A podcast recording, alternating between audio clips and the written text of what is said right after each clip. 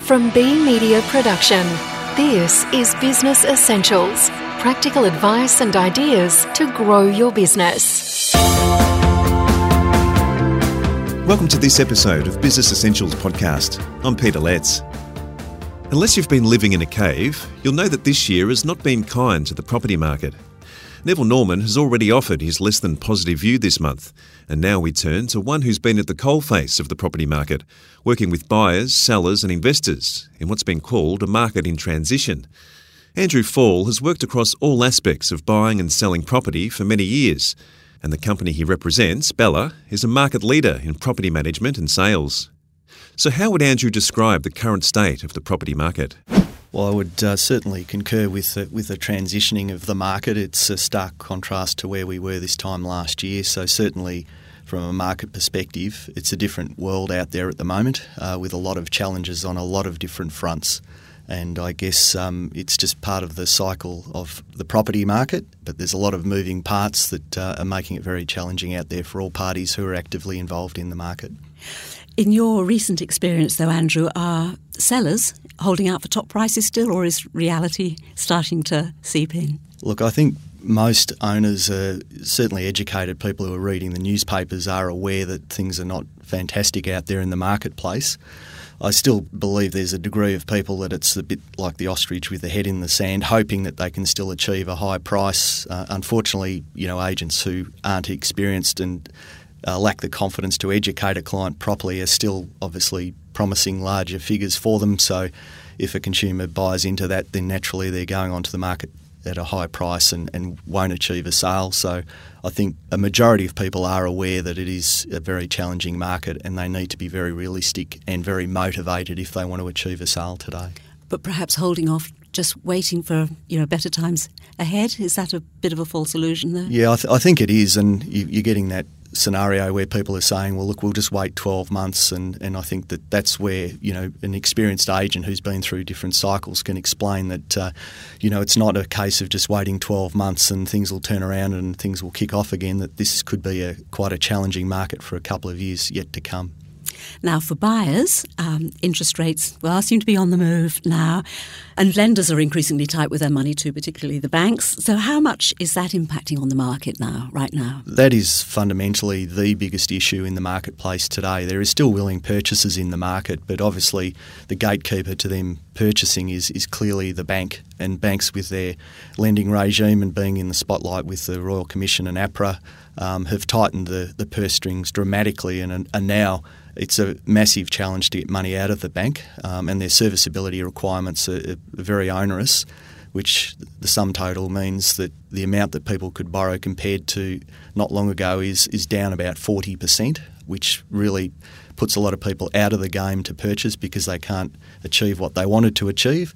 And I think the scrutiny that's involved now, I think you know, is certainly the right move um, from a consumer protection point of view, but it's certainly put a massive dampener on the market because people who were a buyer last year may not be a buyer today because the banks won't actually lend them the money. Are people starting to go to second tier lenders?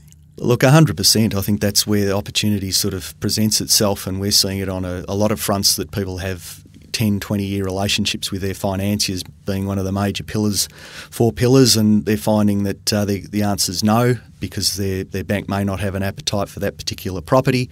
There are alternative sources coming into the market, um, and obviously, if you line yourself with a really good finance broker who can go out there and navigate the opportunities that are there, there are some great opportunities to achieve the same outcome, but not necessarily with one of the major banks. Now, Andrew, there's uh, been quite a bit of political turmoil as well recently, and that probably doesn't help the property market, does it? No, look, it's, I mean, history tells us when there's instability within the political environment that um, that really doesn't help, even when it is, um, you know, obviously a solid environment and, and the market's moving well. So I think, unfortunately, with this lending criteria and our recent um, instability in our political arena, that's adding insult to injury, obviously, because you know there's question marks over negative gearing and whether that's going to carry on moving forward, and whether that's just another um, speed hump in relation to investors getting back in the market and having confidence to actually commit to a, a property without knowing what the political property landscape will be in the future. So yes, that's having a big impact as well.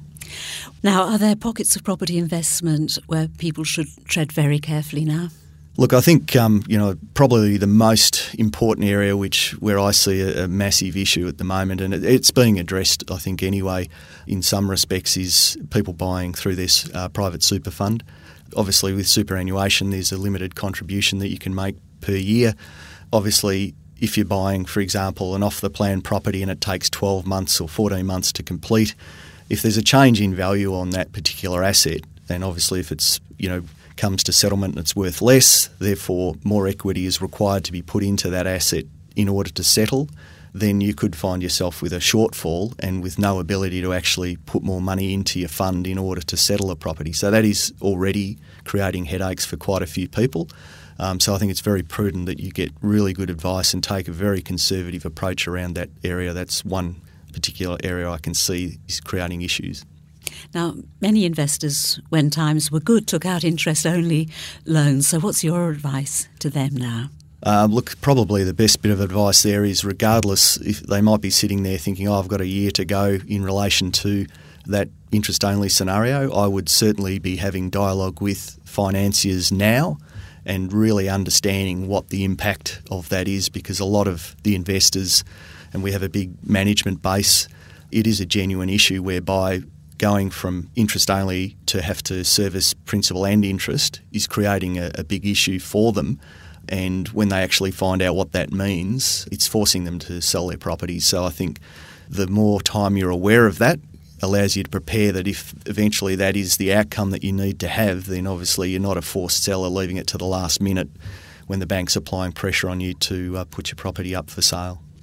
Well, for the property investor, then, Andrew, what's your best advice right now? Well, I think probably we've mentioned the financing arena, which is probably the most challenging, and I don't see that that's going to change anytime soon. The banks are obviously they're in the business of lending money. At some point, it will become easier, but I think whilst they're under the spotlight, that's not going to change for, for quite some period of time. So I think you really need to. It's not just about what you think you can afford; it's about actually really understanding what amount of money they will allow you to purchase and lend to you and, and be in a situation where you have a conservative buffer. So you're, you're a very powerful buyer in a, in a marketplace that uh, there is opportunity if, if you align yourself with smart advisors who understand the market. It's been said that um, you need to keep updating your pre approvals, is that right? Yeah, look, one thing we've dealt with with a lot of finance brokers is because the changing financing landscape has been literally every few months there's new changes to that arena. So a bit of smart advice is, you know, if you did get a pre-approval six months ago, you should get that re-stamped because it's probably changed then and it won't have changed for the better. So my advice would be, you know, keep in contact with your broker and make sure that that pre-approval is current Otherwise, you could get a nasty surprise and go and buy a property at auction, unconditional, and then roll up to get your finance, and then all of a sudden the terms and conditions have changed again. Okay, and for those of your clients who might be considering selling, what's the advice? Don't wait too long.